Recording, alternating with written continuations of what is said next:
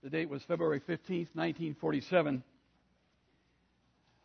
An Avianca airliner bound for Bogota, Colombia, slammed into a 14,000 foot mountain peak. Um, uh, the, the plane was bound for Quito, Ecuador. It slammed into a mountain peak near Bogota, Colombia, crashing into a, a flaming ball of metal in a ravine far, far below. None of the passengers of that DC 4 ever knew what happened. All died instantly, including a young New Yorker named Glenn Chambers. Glenn was on his way to start a new ministry with the voice of the Andes, a lifelong dream that ended suddenly and tragically. Before leaving the Miami airport earlier that morning, Chambers had dashed off a note to his mother from a scrap of paper he found in the terminal. It was a scrap from an old advertisement, apparently. It had a single word on the other side of the page from which he wrote that note. It was the word why. Between, the time that he wrote that letter and his mother received it, of course, Glenn Chambers was killed. So looking up at his mother when she opened that envelope was that question, why? Of all of the questions, it is the most searching and the most tormenting. It falls from the lips of people who are struggling with personal problems, problems in their family, problems with friends. And we could list a myriad of issues that folks face that are problematic for them. Why? Why me? Why now? Why this? Why don't you answer? Why don't you do something, God? Don't you care? Why? Nothing prepares us for those times when we find ourselves clinging to the backside of a question mark, asking why. But there is something that can steady us during those unsettling times. It's the realization that those ever present why questions are answered by the who of the Bible. This morning, I'd like for us to take a journey. A journey back in time to another place. And listen, listen as a Old Testament prophet talks about a problem that he faced and how he dealt with that problem and having watched that apply his method to our lives in the 21st century. I would invite you to turn in your Bibles to the book of Habakkuk. If you find the Gospel of Matthew, the first book of the New Testament, go back about five books to the left. If you can find Malachi, the last book in the Old Testament, go back about four books. We want to focus our attention on Habakkuk chapter 1, verses 12 through chapter 2, verse 1.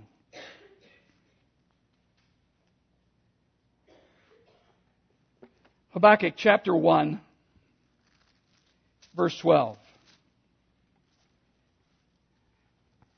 Hear now the word of the Lord. O Lord, are you not from everlasting? My God, my Holy One, we will not die. O Lord, you have appointed them to execute judgment. O Rock, you have ordained them to punish.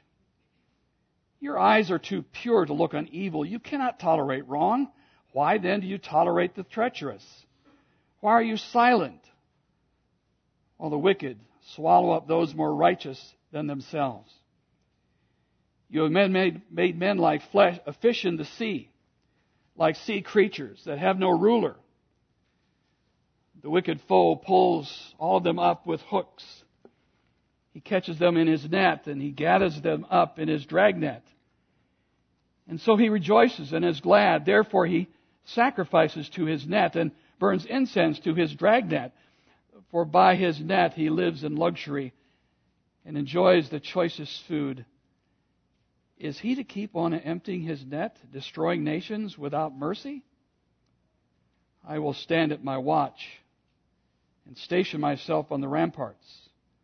I will look to see what he will say to me, what answer I am to give to him, or to give to, to this complaint. Just take a moment and commit our time to the Lord in prayer. Father, we are thankful for your word. We thank you for this uh, prophet of Israel who ministered so long ago, but whose message is so relevant to us today. I pray, Father, that as we study this morning, you would be honored and glorified, and we would be instructed. I pray this in Jesus' name. Amen. I heard the tail end of a radio program several weeks ago about a skydiver who missed his landing zone. He jumped into a rather difficult situation. Uh, he landed in a top secret submarine base. Now, we have dropped, metaphorically speaking, into a difficult situation this morning. As Howard Hendricks, one of my professors at Dallas Seminary, used to say, we're studying, say, we're studying from the clean section of our Bibles. Uh, we don't do our devotions in Habakkuk that often. So it might be wise for us to set the context of this book and figure out where we're at. You'll remember that God made a covenant with Israel. Uh, it, it's recorded in the book of Exodus. He gave that covenant to Moses. It's called the Mosaic Covenant. It, it's repeated in Deuteronomy 28 through 30. The gist of the covenant was to uh, bring this nation of Israel uh, into being a united nation to demonstrate that God was holy, uh, to also demonstrate what it meant to live and to worship under God's rule. And if you read Deuteronomy 28, it's clear that God said, if you uh, obey the covenant, you will be blessed. If you disobey the covenant, you will be cursed. Now, fast forward with me through uh, the judges to that time when Israel wanted a king like all the other nations around them. And God gave them kings. There was Saul, and there was David, and there was Solomon. And then, because of infighting, the nation was split into the northern kingdom of ten tribes and the southern kingdom of two tribes. As you read the accounts in 1st and 2nd Kings and 2nd Chronicles, what you find is that every king of the northern kingdom was evil. None of them followed God. They all disobeyed. They all led the nation into idolatry. And God said, if you disobey, I'm going to discipline you. And He did. He, he brought the Assyrians. And the Assyrians defeated Israel and scattered them and caused intermarriage and obliterated the northern kingdom around 722 BC. The southern kingdom of Judah, on the other hand, said, had a few good kings and they lasted a little bit longer, but they too because of their disobedience, would be disciplined by God. The agent God would use would be Nebuchadnezzar and the kingdom of Babylon, who had defeated Assyria some years before. And it's here, just before Nebuchadnezzar comes and Babylon comes in 605, that we pick up the account of Habakkuk. He is looking at his situation and he's wondering what's going on and what God is doing. Now, in your bulletin, there's an outline, and I know that you may or may not take notes, but it might be wise just to have it so we can follow along. Because Habakkuk is different from any other prophet. Uh, the prophets of Israel were given a word from God for the, for the people. In Habakkuk's case, it's a dialogue between he and God. Look at verse 2. How long, O Lord, must I call for help, but you do not listen? Or cry out to you violence, but you do not save? Why do you make me look at injustice? Why do, you tolerate wrong? Destruction and violence are before me. Habakkuk looks at the situation in Judah and he sees that Judah is far from God. And he wonders, why in the world aren't you doing something about it? You said you would, that you'd discipline. So the problem for Habakkuk was, how long must and justice triumph. The Lord responds, Justice is on the way. Look at verse 5. Look at the nations and watch. Be utterly amazed. For I'm going to do something in your days that we, you would not believe, even if you were told. I, I always like to find the humor in the scripture, and this has got to be humorous. Here is Habakkuk. He's saying, God, why aren't you doing something? And God says, I'm going to do something. Well, Habakkuk said, Well, tell me what you're going to do. And God said, If I tell you, you won't believe me. You can see Habakkuk saying, I'll believe you, tell me. And he tells him he's going to send Babylon to spank the nation. And Habakkuk said, I don't believe it. I can't believe you would do that. And the reason why I'm raising up the Babylons, that ruthless, impetuous people who sweep across the whole earth, seizing dwelling places not their own. They are feared and dreaded people. They are a law to themselves and promote their own honor. Their horses are swifter than leopards, and it goes on to detail what the Babylonian uh, armies are like.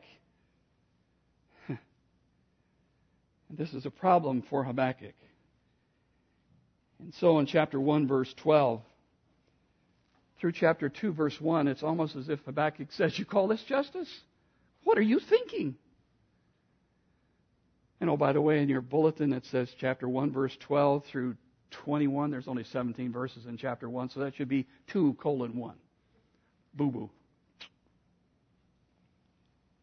So that raises another issue for Habakkuk. He's wondering why the nation of Judah is getting away with all this evil. God says, I'm going to take action, but that action presents another problem for Habakkuk. And he states that problem in the paragraph that we just read. But I want you to notice what he does before he responds to God. He, he kind of takes a step back. And almost in a parenthetical fashion, he affirms his relationship with God. He understands that although he's confused, he's buoyed by the character of God and the things that he knows about God. Notice what he says. Twice he uses the name Lord. That is the personal covenant name for God. Yahweh or Jehovah. It comes to us out of Exodus chapter 3. God says to Moses, I'm going to send you to Pharaoh. And Moses says, Who shall I say sent me? And the answer that God gives is the to be verb in Hebrew, I am, who I am, has sent you. Yahweh. It is descriptive of a self existent God who doesn't need anything outside of himself or anyone outside of himself to accomplish his purposes. Secondly, he uses the name God, which is the word Elohim, the strong one, the majestic creator. It's used in Genesis 1 of the God who created this universe and everything that's in it. And then he says that God is eternal. Are you not from everlasting? The gods of Babylon are idols carved out of wood or stone. There was a time when they did not exist. Habakkuk understands that God is eternal, everlasting. He remembers the things that God has done for the nation in the past. He's confident of what God will do in the future. Then he calls him the Holy One. God is holy. This attribute, this characteristic is seen more in, uh, to, to, describe God than any other in the scriptures. It, the word means to be separate. God is separate from all other gods of the pagans. This relates to Habakkuk's second problem. You are holy, God. How in the world can you use this unrighteous people as your tool of discipline? Then we see that Habakkuk understands that God is sovereign. You have appointed them to judge. This evil nation just didn't spring up on their own and are not doing their own thing. God is using them for a purpose. He made them what they were. He would take them where He wanted to take them. He would use them as He willed. Habakkuk then shows us that God is faithful. I see that in two places, that word rock. Word that was used to describe God who uh, was a source of security a source of, of blessing. And then he says that we will not die. He understood the covenant between God and Israel. Yeah, they were going to get whacked, but they would not cease to exist as a nation. Then finally, God is personal. Habakkuk talks about my God. He's in a relationship, and the nation is in a relationship with a personal God. Babylon may march on the nation. They may defeat them in battle. They may destroy them. He says, We will not die. He says, We will not cease to exist because you've made a covenant with us. I think what Habakkuk is doing in verse 12 is, is expressing his confidence in God. And if I could just, for a moment, express what I think his thinking might have been, it might have gone something like this. If God is self-existent, that is if everything depends on God and He doesn't depend on anything outside of Himself.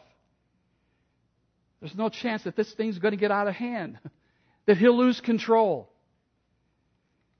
God is eternal, and He is, and always will be. Then this Babylonian invasion is not some afterthought. This is not his last word as it relates to us as a people. It may seem final to me, but it's not to God. God is holy. He is righteous. He is just. Not a chance this thing is going to turn out for evil. The final analysis, it will be a good thing. If God is sovereign, then this invasion is not some mere chance. Not something that's just happening. This is God's plan and purpose for us. God is in control, either causing or allowing this to happen. And God is faithful and personal. We are in a covenant relationship with Him, and He has made it clear if you disobey, I, I will discipline you. If you obey, I will bless you. And God's got to be true to Himself. He is disciplining us. He is faithful. But we will not die. The end of verse 12, he realizes it is for our punishment, for our sin. Habakkuk understood that he and the nation of Israel, the people of Judah, had a relationship with a personal God, not some distant deity that didn't care. Habakkuk realized that God had made a promise to discipline or to bless. His honor was at stake. His integrity was at stake. He had to do it because Judah was being disobedient. Charles Spurgeon tells the story of an illiterate, illiterate woman, elderly lady who always was teased by her neighbors about her faith and especially about her assurance that God was in control and He would save and He would deliver. One particular day, the, one of the neighbors was especially annoying, enjoying poking, poking fun at her. And, ask her, what, what if he doesn't do what he says he will do? The neighbor said, He will do what he says he will do. He tells me over and over and again of his promises that I am safe in his hands. But what if he doesn't keep his promises? The skeptic asked. The woman said, I might lose my soul. That is true. But he would lose his honor. And that's far worse.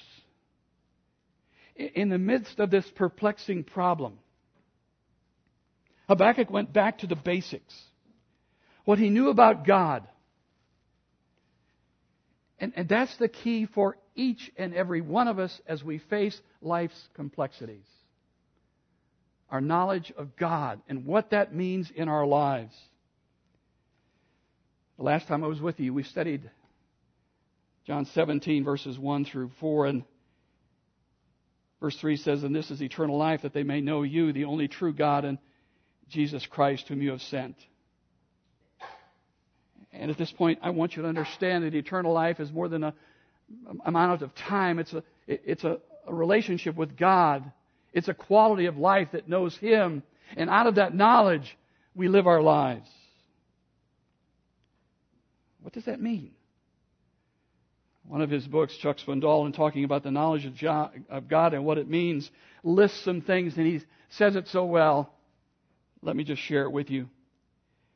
The knowledge of God shapes our moral and ethical standards, directly affects our response to pain and hardship, gives us strength when we are tempted, it keeps us faithful and courageous when we're outnumbered.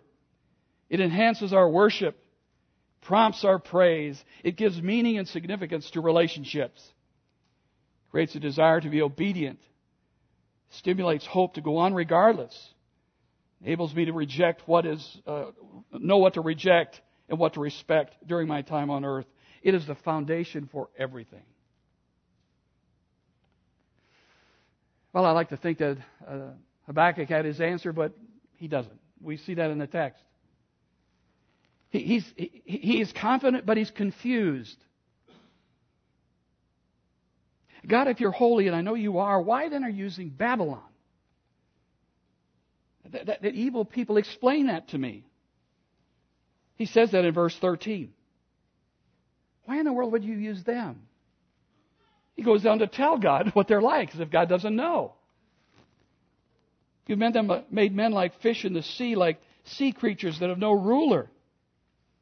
People are seen like fish and just swimming around, and the, the nation of Babylon conquers them in their net and, and, and, and, takes them into captivity. The wicked foe pulls all of them up with hooks. He catches them in his net and gathers them up in his dragnet. Interesting metaphor. The historians tell us that the Babylonians had the habit uh, of taking their captors and putting hooks in their chins and lining them up as they led them off into captivity. That's got to be painful. I, I, I, was in grade school when the Earth's crust was still hardening, and I, I had a, a, a principal, a lady, who, when confronted with a disobedient student, by the way, I, I never experienced this, but it was a motivation for me. She had long fingernails. I saw the evidence of this, and she would get the students and she'd get them like that and put that finger. Couldn't get away with that today, that's for sure. That had to hurt. Can you imagine a hook through a chin, carting folks off? Gathers them up in his dragnet, and so he rejoices and is glad. Therefore, he sacrifices to his net. The word rejoices was a term in the ancient Near East that talked about worshiping. And what he's saying here is they worship uh, their tools of warfare. Is he to keep emptying his net, destroying nations without mercy? Lord, you call this justice? What are you thinking? He's reached the end of his rope. Now, in chapter 2, verse 1, he gets away. I will stand by my watch, station myself on the ramparts. Pictures of Habakkuk going off somewhere to a place where soldiers were stationed on the wall of a fortified city to keep a lookout for the enemy. Most theologians believe that he's saying, I've said all I'm going to say. Now I just need to get away and allow God to speak to me. And I believe in these words there's an attitude of expectancy and an attitude of eagerness. And he's convinced that God's going to answer him. and that God is going to say, You don't understand divine things. His dialogue reflects that.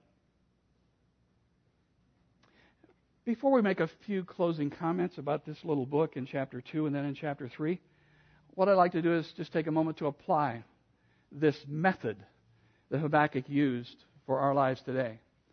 In your bulletin, there's a buff handout. I think it's buff. I don't know.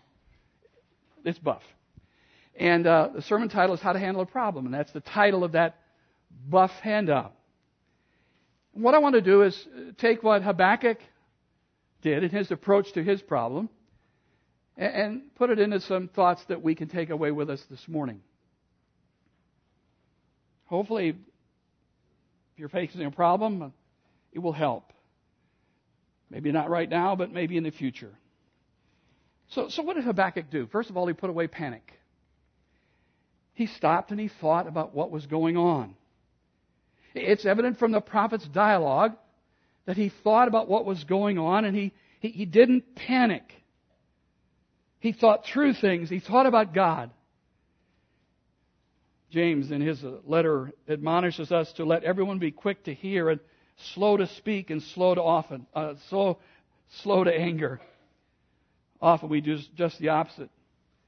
Martyn Lloyd-Jones once put it this way There are times that we talk so fast, we're liable to say things we haven't thought of yet.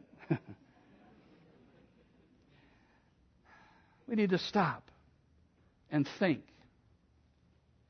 We need to reflect on the basic principles. When you begin to think about the problem that you're facing, don't focus on the problem. Go back in your life. I call it the principle of sure footing.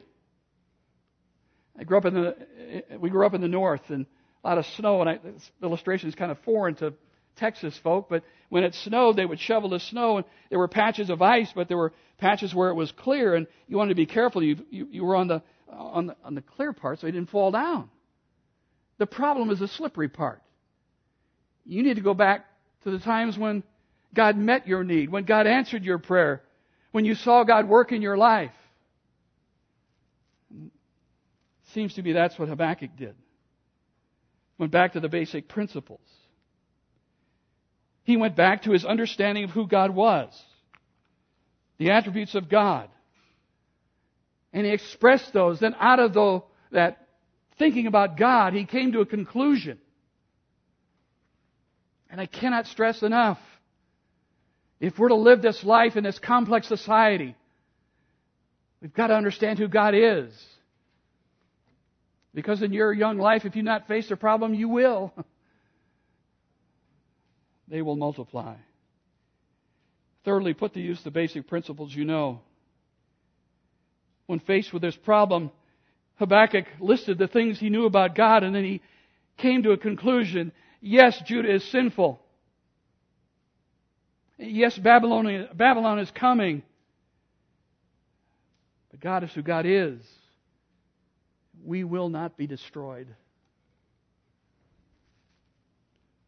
How does it work in your life? Well, fill in the blank. My problem this morning is whatever it might be. And then what I want you to do is think about God and what you know about Him and how that relates to your problem, to the issue you're facing. God is good. God is loving. He wants the very best to me, for me. Yes, this is problematic, but God is going to use it for good. God is sovereign. There is nothing that comes into my life that does not pass first through the hand of God. God is all knowing. He knows me inside and out. God is eternal. We live in this little box called time.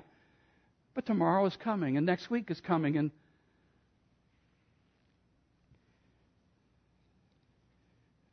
that's what we know about God. So we need to apply to our problem. Finally, and most importantly, if you take time to stop and to think, and you've thought about the basic principles, and you've put them to use in your life and you're still confused, there's one final step.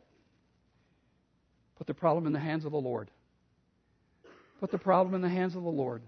It seems to me that's what Habakkuk did. In chapter 2, verse 1, I don't understand this. I have confidence, but I'm still confused. I'm going to get away. I'm going to wait expectantly for God to answer. That's what he did in chapter 2, verse 1. But that raises a question, doesn't it? What does it mean to put the problem in the hands of the Lord? Let me make three suggestions. Number one, detach yourself from the problem. Detach yourself from the problem. What does that mean? Number one, stop talking about it. I'm not suggesting that you ought not have a circle of friends who you go to and who you um, have pray with you and for you for this issue. That's good and, and that's biblical and that's what we need to do. But you don't need to be telling everybody what your problem is. You don't need to tweet about it. You don't need to get on Facebook and tell everybody in the world what your problem is. If you're going to leave it in the hands of the Lord, do that. Leave it with Him. Secondly, stop grumbling about it. You know what that's like. That's what Israel did. Barbara and I were blessed with four children, and growing up, we got our share of that. It's time to go to bed. Time to do the church.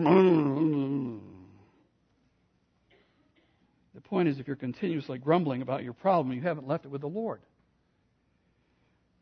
Thirdly, stop worrying about it. Worry is unbelief. Jesus in the Sermon on the Mount said, For this reason I say to you, do not be anxious for your life. You shall eat or what you should drink, for your body, what you should put on. Not life more than food and the body more than clothing. In light of that, jot down Philippians chapter 4, verses 6 to 7. Finally, stop scheming. If you're going to leave it with the Lord, and you've done everything you can do, then leave it with the Lord. Stop trying to help Him with your problem. Allow God to do that. That was Daniel's approach to the problem. He simply prayed. Okay, detach yourself from the problem. Secondly, anticipate an answer. Habakkuk spoke with the Lord and then waited for an answer, and his faith is shown in this prayer. He, he waited for God to provide an answer. He demonstrated confidence through his waiting. The story is told of a cranky individual in a church who, for some unknown reason, was not invited to the annual picnic.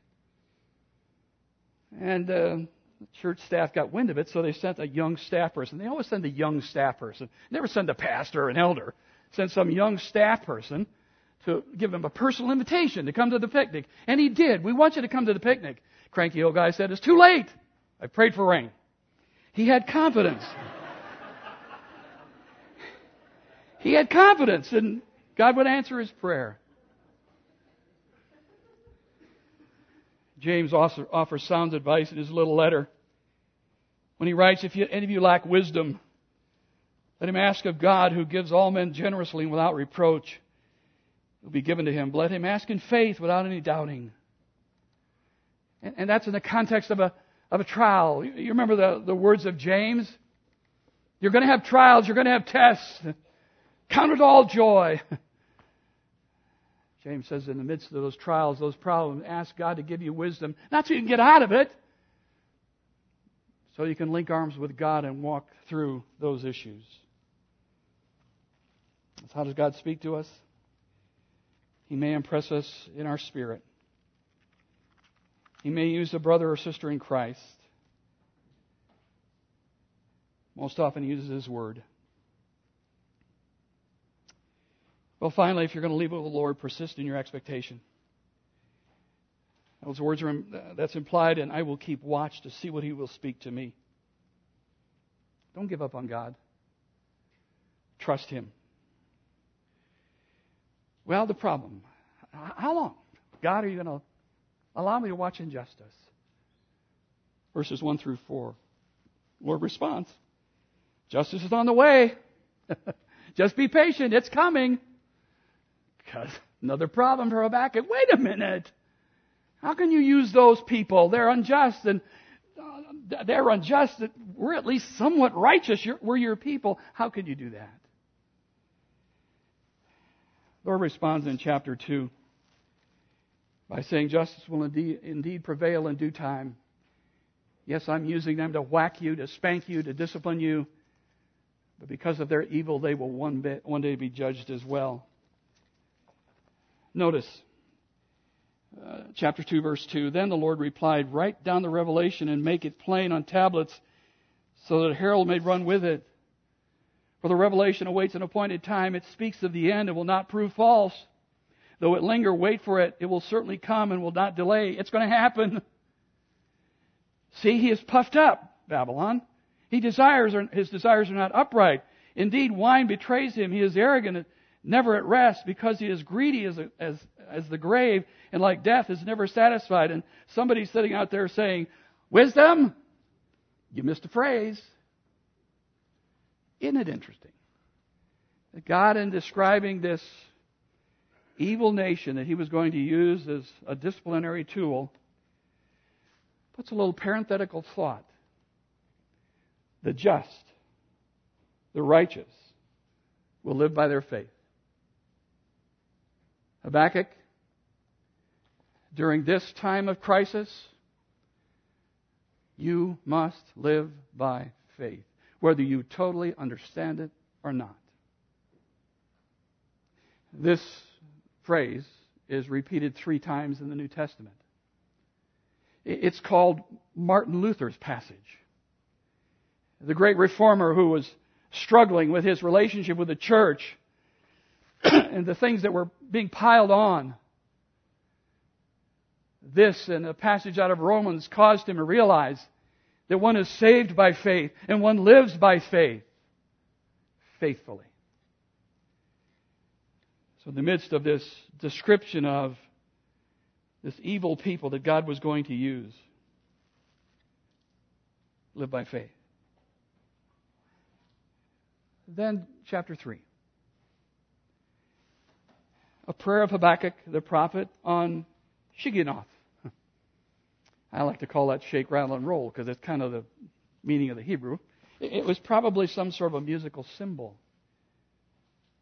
Here's the prayer Lord, I have heard of your fame. I stand in awe of your deeds, O Lord. Renew them in our day.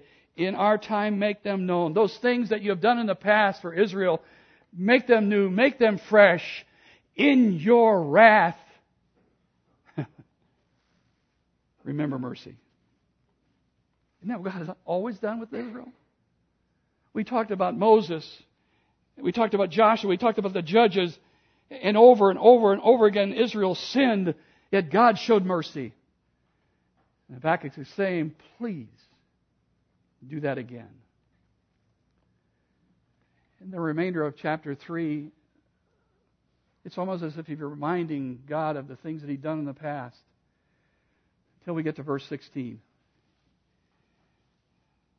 Verse 16 of chapter 3 I heard and my heart pounded, my lips quivered at the sound. Decay crept into my bones and my legs trembled. Yet I will wait patiently for the day of calamity to come on the nation invading us. Uh, here's Habakkuk's response to this problem. He states it for us in verse 16. Some of you here this morning, and you can identify with these words because the problem that you have faced or are facing has, caused all sorts of emotional issues in your life. But look at verse 17. Though the fig tree does not bud, there are no grapes on the vines. Though the olive crop fails and the fields produce no food. Though there are no sheep in the pen, no cattle in the stalls, and remember this is an agrarian society. Yet I will rejoice in the Lord. I will be joyful in my God, in God my Savior. The sovereign Lord is my strength. He makes my feet like the feet of a deer he enables me to go on the heights.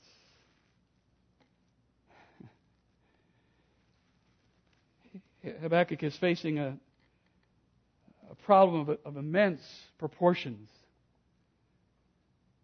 He begins with a sob. He ends with a song. And in between is his spiritual journey.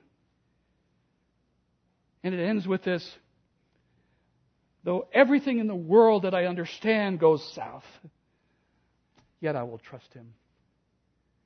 May his tribe increase at Melanie Park Church. Nothing.